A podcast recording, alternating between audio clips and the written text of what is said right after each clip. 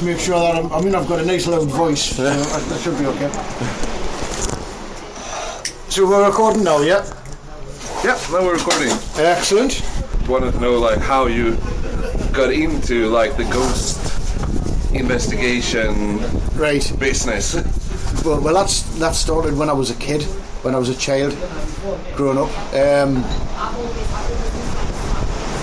I lived in a uh, an old house Yeah. um, in Newcastle, and my dad used to tell us ghost stories as a as a child when I used to go, go to bed and that, Yeah. and he'd tell us these terrifying stories, and some of them were really frightening. but One or two of them was about the actual house I lived in as well. About this little boy that used to like live in the house before me. He was killed on the railway line, which was outside the back of our house. And the room I used to sleep in when I was a kid, when I was a child, used to be his room. Oh. And he would tell us these stories as a child, um, as I was a child growing up, and it used, they used to scare us witless, but I used to love hearing them. But years later, I used to ask my dad. I said, "You know them stories about the about the child in the house where I used to." He says, "Were they true?" And he, he said, "Oh yes, yes, they were all true." But at the time, I thought they were just like bedtime stories, Yeah. you know. But it turns out that the child did used to live in the house, and um, I had a few experiences growing up. Um, one was actually in the house when I actually saw the the, uh, the shadow of the, a child-like figure standing in my doorway in the bedroom. And um, I wasn't sure if I was asleep or if I was awake because I kind of woke up in the middle of the night, um, which, which, was kind of weird. It was, it was as if he was just standing there looking at us in the middle of the night, saying like, "Who are you?" and "What are you doing in like my bedroom? This, this is where I live." Yes, that's that's what it, that's what it felt like. But that, that was quite interesting. And I went to France in 1986 with a school, um, and we stayed in this old, huge old like mansion type building thing, and it was very religious, and there was crosses all over the place in abundance, and pictures of Christ up on the wall. And uh, when you go away with the kids at school, there's always ghost stories anyway. Yeah, yeah, you always scare each other. Um, but on, on the on the actual last night, um, we had we had smuggled in some orange juice. We weren't allowed to take drinks or food into the dormitories. There was a, there was big dormitories. There was one where the, there was about twenty five or thirty people slept, and there was other little rooms where there was five or six big bunk beds and things. And I was in one of the smaller ones, and um, we smuggled some orange juice in. We weren't allowed, and we spilled it in the middle of the floor. Uh, rather than rather than clean up the, the orange juice, um, what we decided to do was just lift the bedside cabinet and put it uh, over the over Oh, the, the, yeah, the over, stain. over the puddle Yeah. instead. Not thinking for one minute, maybe as if a teacher had come in, he would have said, "What's that doing in the middle of the floor?" But we never give it a thought. So we went to bed. It was the last night we were there. Thank the Lord, because um, what what we witnessed that night was absolutely terrifying. Um, I woke up in the middle of the night to this slow knocking sound. Um, I opened my eyes, turned and looked, and we seen this uh, the bedside cabinet, and it was actually standing, obviously in the middle of the room where we left it, and it was moving from side to side, and it was like coming up onto one side and then coming back down to the floor. And that was like making a knock, and then it was lifting up, and then it was coming back down. So that was what the knocking noise was. So I sort of rubbed my eyes and then had a bit of a closer look. And as I lunged forward to take a closer look at this thing, it just flew across the room. And all my keys and my French francs and all, all the money that I had just went everywhere. And by then everybody woke up thinking, what, the, what on earth was that? Yeah. And I rushed and I put the light on uh, in the dormitory and I was crying my eyes out because I was only 13 at the time. And this thing had just launched itself a, a, across the room um, and I hadn't a clue what, what was going on. I'd just seen this thing rocking from side to side Yeah. and then and then it and then it flew across the room. But again, that was the last night, so we all packed our gear. We stayed up the rest of the night, too terrified to go to sleep. And then we packed all our bags and our gear, and the following day we actually made our journey home. So again, at that age, 13 years old, I decided to start reading books on Books, yeah. ghosts, thinking like, what on earth was going on here? And it just went from there, really. Um, then I, I, I designed this interview questionnaire thing, and every time I met someone who said they'd seen a ghost or they'd experienced something, I'd get them to fill it in. Yeah. And eventually, I, I, I compiled like hundreds of these things, and I wanted to write a book back in the day, um, and it just never, never happened. I had enough information and ghost stories to write a book, but for some reason, I never, I never got round to it. And then um, towards the end of the 90s, beginning of the, the new millennium, the 2000s, um, there's a colleague of mine at work. He started at work, and I, I got it. I was in charge of like training him up at, Yeah. at the job we do. And asked him what his interests were, and he said, "Oh, I, I, I like ghosts." And I, and I went, "Oh, I used, I used to," and I told him about all this sort of stuff. And then I got back, sort of, into the swing of things. I said, Yeah. you know, and it's and it just went from there. I started doing investigations overnight, here, there, and everywhere. And since then, I've kind of travelled around the length and breadth of the UK, just doing ghost hunts in all the spooky places, and it's been absolutely fantastic. So that's more or less how it got started. So uh, That's cool. Because you said also in the in the beginning of the book that like you have kind of traps when you when you uh, when people claim that, that their house is haunted and you say I think you said something about uh, have you smelled or something. from Oh, the- yes, yes. Yeah, just to see if it, if it's real. Because then, Yeah, if- that's- yeah. yeah, that's have you seen some green ooze coming out of the bathroom? Yeah, That's that was one of Mike's stories that Yeah. he put in. Yeah, I remember that. He said he had this case where someone was trying to get into the newspaper and maybe Yeah. make a little bit of money on the ghost, on the ghosts and that. So he threw in a couple of red herrings and Yeah. you know, have you had have you had any green ooze coming out of them?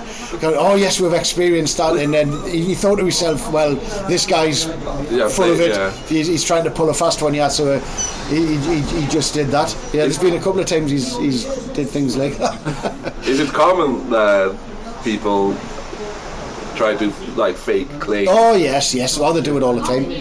Yeah, for whatever reasons. Whether a lot of people do it for like um, they claim that ghosts are in their like council houses to try and get rehoused. Oh, Say they, yeah. they might have noisy neighbours or rising damp in the house or something. They, they want to go to a better place um, to live, so they'll, they'll they'll make up stories about having a Yeah, that- having a ghost in the house and I read the book, uh, the, uh, the guy, the guy Playfair book of the the Enfield Enfield poltergeist. Yeah. Poltergeist. Yeah, because he uh, he said in that book also that it was very common, like especially in the seventies, that people claimed their house was haunted, so then they got They got a new house. rehoused, Yeah, Yeah. yeah, easily done. And th- they, um, they were asked, um, the Hodgson family at Enfield, Yeah. they were asked, do you want a new house? Yeah. And they flatly refused. They went, no, no, we're, we're we're not, Yeah. not after a new I want to stay here.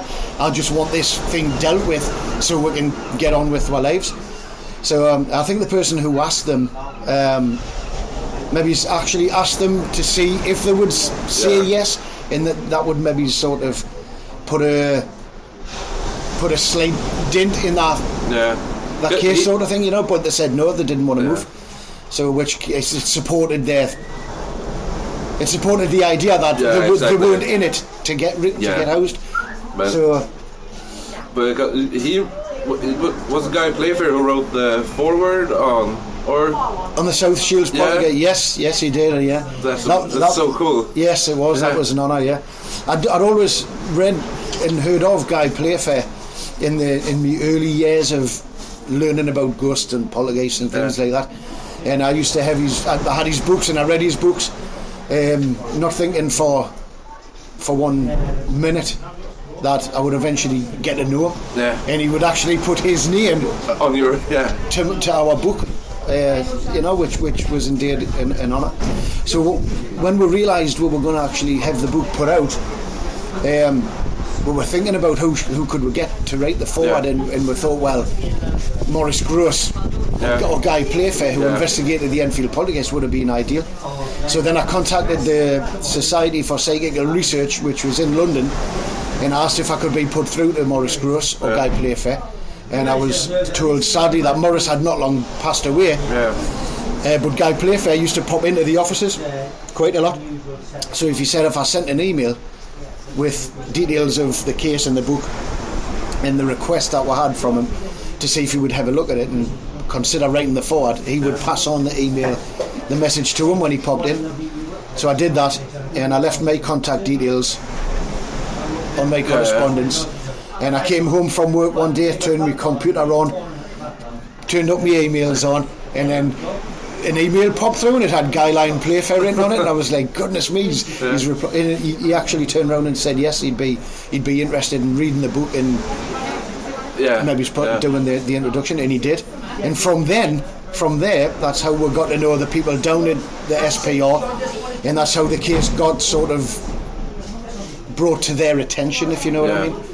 Um, and not long after that, after, after the book had came out, um, it was reviewed in the in the journal um, by Alan Murray. He came up to speak and interview us Yeah. and he was he questioned me all day and he, he, he looked at some of the evidence we had and and he went away with the impression that we were telling the truth which we were Yeah. and um, he wrote up a, a nice report on the case in the book and um, we, we we got invited down to London to do like a talk on the case and it, it just went from it just went from there really it's, it's just snowballed and it's been 15 years now since since the case so I thought it was about time a new edition of the book came out Yeah. um, again, Mike had stepped back. He he he converted to Islam. Okay, he, he, yeah. he got a new sort of way of life and a new religion, and he decided to step back from Yeah. all of this. And um, I sort of kept it going forward. Yeah. In other words, and when when when I asked him about the the new edition, he said, "Well, i- i- if it's okay, just take my name off Yeah. the book, and because I'm, I'm stepping back." But he, he suffered some ill health as well, which Yeah. stopped him from doing his investigating and, and, and, his writing. And he was like, "You, you know, feel free to just keep this going for, and I'm, I'll be happy to do that." So that's why Mike's name's not on the book, but No. obviously his his participation in, Exactly, in yeah. his, the story's still in the book because that's the way it happened. Yeah. So the only thing we had to do to update the book, or the only thing I had to do was like I added a chapter, um, which was omitted from the first version of the Yeah. book, and um, there was some new praise. If you, if you know what I mean, from notable researchers, which I wanted to put in. Alan Murray's report, which went into the SPR journal, um, I had permission from the society to reproduce that in the back of the book. So his his first initial investigation into our investigation is published in the book as well, and that was more or less to to show people that that said we didn't have any evidence. No, we were accused of not having any evidence of Yeah. what, what was going on, but uh, that had to be sort of looked after carefully because the evidence that we have got compromises the anonymity of the family. Yeah. And we, d- we couldn't just release footage. Yeah, yeah, 'cause then everyone would then know everyone who they would know were. who they were. So Um, we, had to, we had to be careful about that. Yeah. So that sort of right up at the back of the book Yeah. sort of acknowledges the fact that there is evidence and that we have given it to people Yeah. to examine and look at. So that that went in, and then he wrote a new introduction for the book to go with Guy Playfair's forward as well. The same guy, Alan Murray, wrote in the, the new preface for the book, um, and he put the the SPR review in at the back as well. So I, I like the about in the book because you it feels like you l- looking through like a, a skeptic's eye. yes, Yeah, because you, you don't want to be over. Uh, No, no, no, no. Yeah, no. Every every investigation we do, you have to look at it from a skeptic's point of view. Yeah. Because a lot of the claims that are being made are absolutely extraordinary. Yeah. And a lot of people find it really hard to believe that it actually happens. So when people are saying this happened, that happened, you know, the door closed on its own and things are being moved around on their own, again, you go back to people thinking like, well, could they be in this to try and seek a bit of fame or to get a bit of Yeah. to earn a bit of extra money or, or whatever reason or like we discussed before get rehoused Yeah. but in this case um, the owners of the house they were actually like buying the house they had a Yeah. they had a mortgage so uh, when when we got accused of making it up or the family got accused of making it up to, to get rehoused it was a case well well have you not read the book Yeah. it tells you like Yeah. they actually own their house Yeah. so uh, they, they, they couldn't go to the council to get a new house No. because the house didn't belong to the council; it belonged to them. Yeah. So uh, Yeah, we've got to look at things skeptically Yeah. because a lot of people Exactly. make stuff up. But on, on day one when we went, um, we experienced stuff for ourselves. Yeah. Um, like the little yellow plastic nut Yeah, that, that, was, that was flying around and Yeah. it was pinging off the walls and it, it bounced off the wall and it, and it hit Marianne on the backside. Yeah. And she winced in pain and she grabbed her buttock and she was like, ow!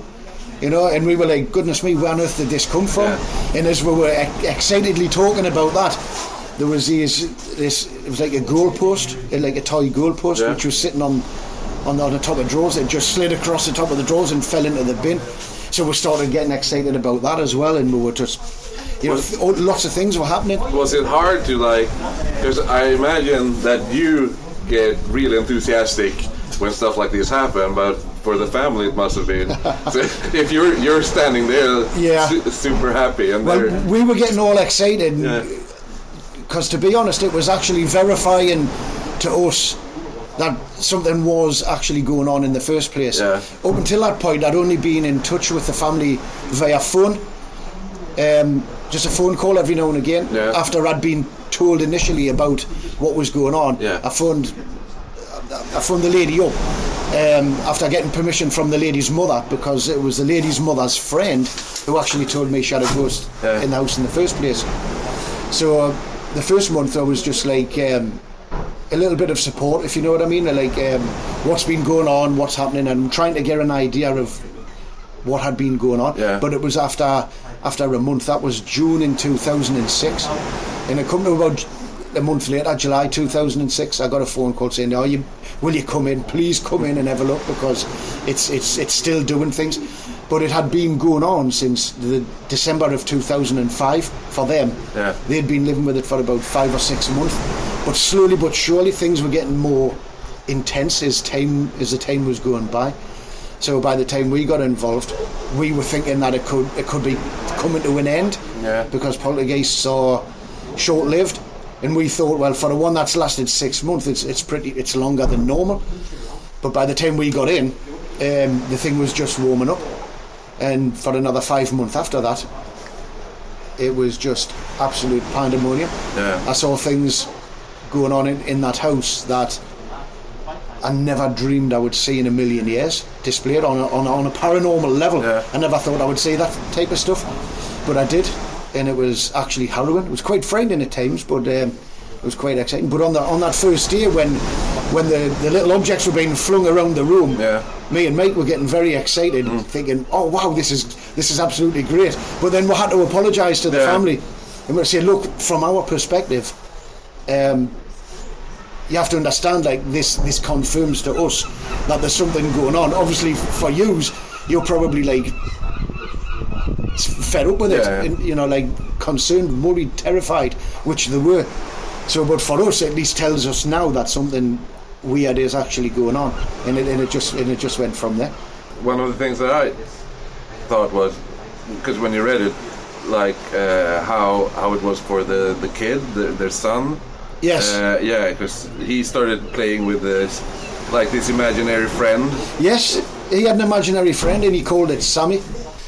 And he, he used to like chat with him and play games with him in his room and stuff like that. But then he saw other things in the house. Yeah. He, he complained about this this this man that was in the Yeah, house, like was- a figure of a man. Yeah, You know, but to the young staff, um, Robert, who was who was only three, um, it didn't phase him in the least. He, it was Oh. it was like water off a duck's back for him. He he wasn't bothered. I think he was way too young to, to even understand yeah, just- stuff just like that. It's strange that a, a a random man is in your house. but, Yeah, uh, yeah, yeah. But, And, and but but what I thought was really creepy was that there's one section in the book when when uh, it's like uh, the man lays down in the bed. I think he wrote yes, yes, next to him or something like that. yes. If I- if I remember rightly, there was a, there was an account where he was. I think he was lying above him. Um, whilst he was in his bed, and he, the, the young lad Robert re- reported that. Again, um, the parents, Mark and Marianne, um, they, they were beside themselves, thinking about like what on earth is going on. But Yeah. they, they knew something funny was going on because they experienced all sorts of other things at the Yeah. house as well, things being moved around, and there was a, an occasion where they had this rocky horse and it kept on moving around the house by itself and Yeah. they, they put it outside one night and it ended up back in the house the following morning and they got terrified one day when they actually found it hanging from the loft hatch Yeah. by its reins and you can imagine they must have been absolutely terrified Yeah, because it feels like if it there's like three apparitions. They saw the, it was the boy Sammy, and there was a, an, a woman, and then the man, and the man felt more sinister Yeah. than the other two. Yeah, that, I think make it that re- quite recently I'd wrote a book as well on imaginary childhood friends. Yeah, because I was gonna ask about that. It's so you uh, shorten it to like QFF or something like QQF. Um, oh, what does Mike call him? he, he's, he's got a, a little Yeah. name for them, hasn't he? Quasi quasi corporeal companions QCCs. Yeah, yeah, QC, yeah. Yeah, that, that's what he termed them, and he was Mike was kind of convinced that that it could have been a, like an imaginary childhood friend. But I, I, from the outset, I was saying, no, I think this is a poltergeist, mate. I'm, I'm convinced it's a poltergeist because other poltergeist cases do have reports of accompanying apparitions. Um, I think there's a there's a researcher called Alan Gauld who wrote a book with Tony Cornell in 1979. Um, who, who talks about poltergeist cases with apparitions being seen because it's like a fine line between hauntings and poltergeists, and I think they call them intermediary, intermediate sort of poltergeist cases where there's like there's like a bit of both going on, and I'd, I'd heard of them, and I thought I think it's a poltergeist case, but there's just there's apparitions, and as it turns out, Mike eventually sort of his way of thinking turned round to my way of thinking, Yeah. and we kind of realised that this poltergeist, whatever it was, was sort of masquerading as Three. these three, yeah. these apparitions. It was just showing itself in in different ways. Different, yeah. So You you, know? so you think it was one Just one, One, thing. uh, yeah, and, Yeah, yeah, and, yeah, and just- the, the was just- Sammy and the lady and the old man were the same. It was all rolled into Yeah. one. Yeah, it was just the poltergeist up to its tricks, That's cool. which which was absolutely Yeah. um, absolutely fascinating to be honest. You know. and then there's also you started having like this uh, the things with the. It, when I looked at the picture, it kind of looked kind of funny with the. But I can imagine it must be horrifying when you see the, the, the like the stuffed toy with the Oh yes. in the plastic chair and stuff like that. Yeah, yeah, yeah. A lot of people have laughed at that because Yeah. I mean, when we first walked in and saw that, we were like, um, I looked at Mike and Mike looked at me, and we saw this on the table. There was this.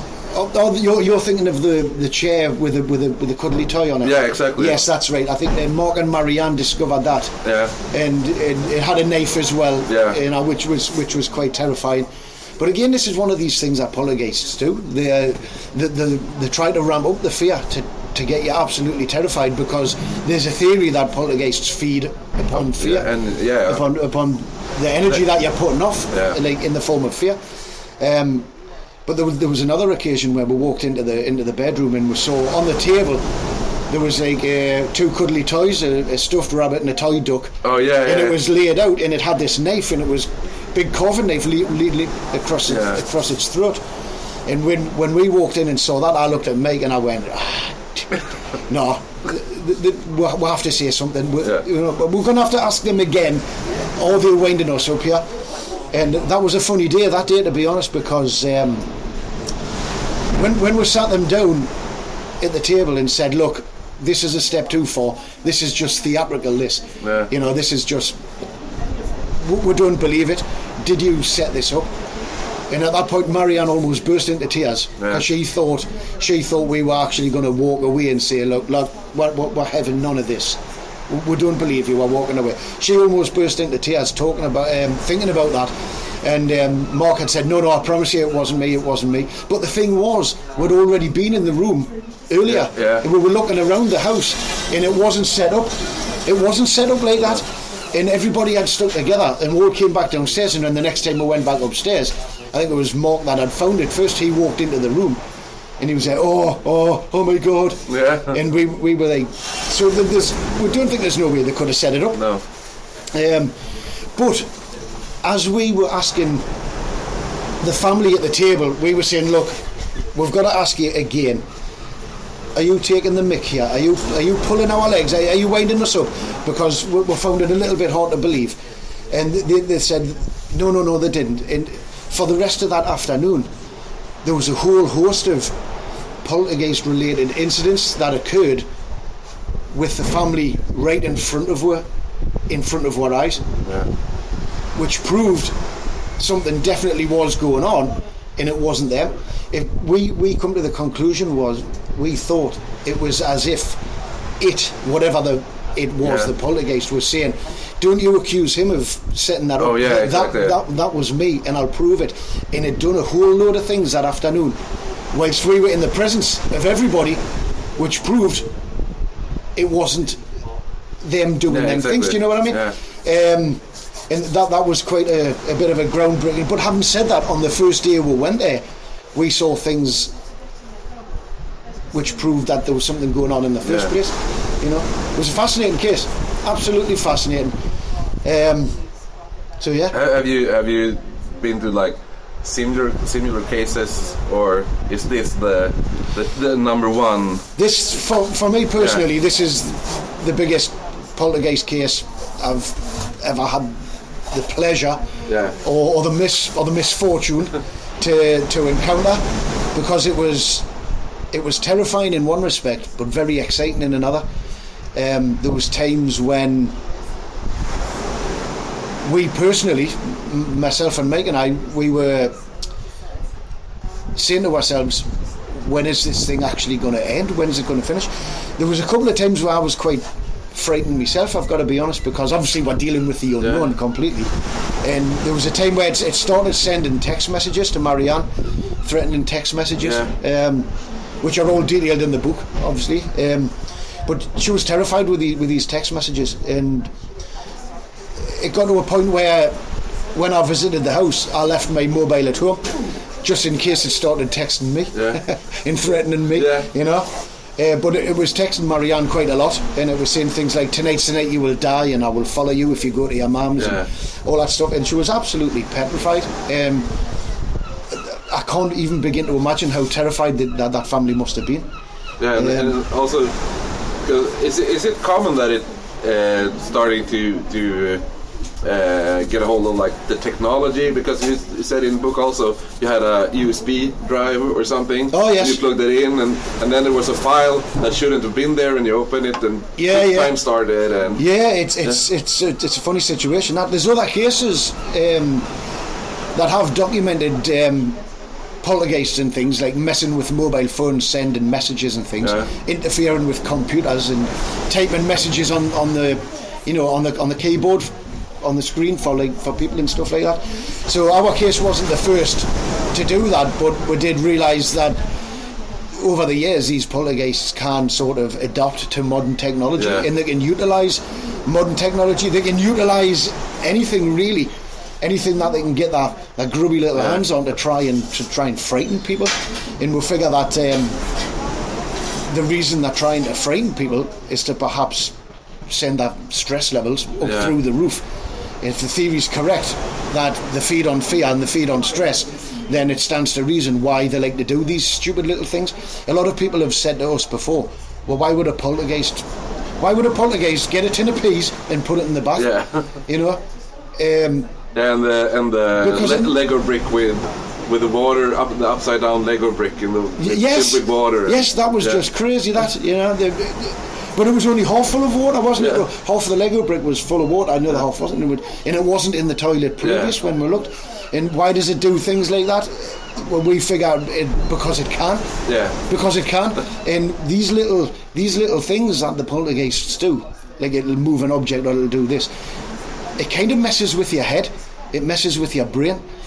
And it cause arguments and fights within the family as well. Did Yeah. you did you leave the door open last night? No, no, I locked it. No, you didn't. You left it. You know, in the early Yeah, stages, exactly, yeah. they, they start questioning each other, the family, and they say, "Well, you've left it," and it can cause arguments. Yeah. And then when they start realizing things are amiss and things are starting to get spooky, that's when they start getting a little bit like apprehensive and, and frightened. Yeah. And that's when they start putting out all this this fear. In the theory is.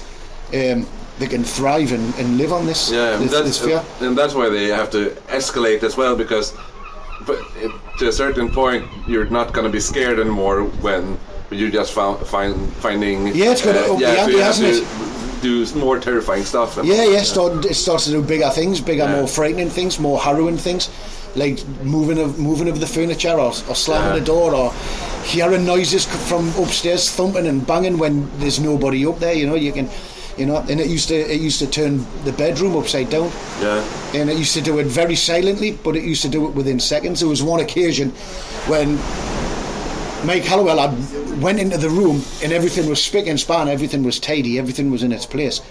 And then a few seconds later, he went back in the room and the whole place was turned upside down. Bed was in the middle of the floor. Yeah. You know, all the drawers and cabinets were all pulled out and the toys strewn everywhere. And there was a number of times when Mark and Marianne were in the house um, and they experienced exactly the same thing. Um, and which which absolutely terrified them. And then it, it, this thing eventually went on to physically attack him. It went, it went on to attack Mark Yeah. and it cut him into, into, into shreds basically. His upper torso and slices on it, you know, Yeah. around around the side of his body and, and his back was all cut and he was bleeding. And um, that's that's quite that's quite rare, rare in poltergeist cases like this. Yeah. Um, I think there was a case back in the 1920s. Um, this Romanian girl called Elena, Ele, Elena Zogan. She was, Oh, she was like an old, this old famous where she used to get bit Yeah. by the poltergeist and she had teeth marks Yeah. on places where she couldn't reach, and she had scratches and things like that. And there's some old footage of that. And I remember Guy Playfair saying to me once, um, he said, "Well, you, you've actually got cuts on film," and he said, "So in a way, this this is very important because it's it, it doesn't often doesn't of- it doesn't often happen now. Not unless you watch all the, the TV ghost hunting programs Yeah. these days. Everybody's being cut left, right, and Yeah, centre. exactly. But um, I think the TV pro the, the TV programs and all these investigators Yeah. out there. I think there's there's there's a lot of put it this way: what you what you've got to sort like the wheat from the chaff. The, Yeah. the chaff. Yeah. Did you ever heard that saying? It means it's like finding the needle in a haystack. Oh, yeah, yeah. There's like a million. Dare I say it? There's, there's a million not so good cases, exagger misinterpreted, Yeah. misinterpreted cases, in amongst the few decent ones, and you've got you've got to pick the, the decent ones out. You know, a lot of people might actually scratch themselves without even realising Yeah. it. You know, they, they, they might scratch themselves through the night, and then they'll wake up with a scratch and oh, a demon scratched this. you know, and it's it's it's usually not always the case. But but how did like with uh, the their son uh, Robert?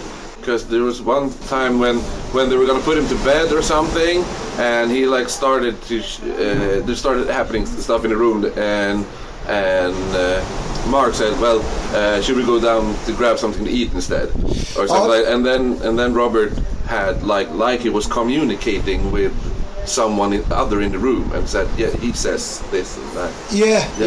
yeah. I mean, there's there's just all sorts of weird, un, unexplainable things like Yeah. that that that occurred. Um, times when the youngster seemed to be talking or communicating with someone and they they didn't know who he was talking Yeah. to. Oh, oh, there's the man, you know, and things like that. But again, that's the sort of things that used to petrify Mark, Mark and Marianne, more so Marianne. Yeah. And Mark, he, he was kind of cool, calm, and collected as well. It scared him at times, but he wasn't as terrified as what Marianne used to get.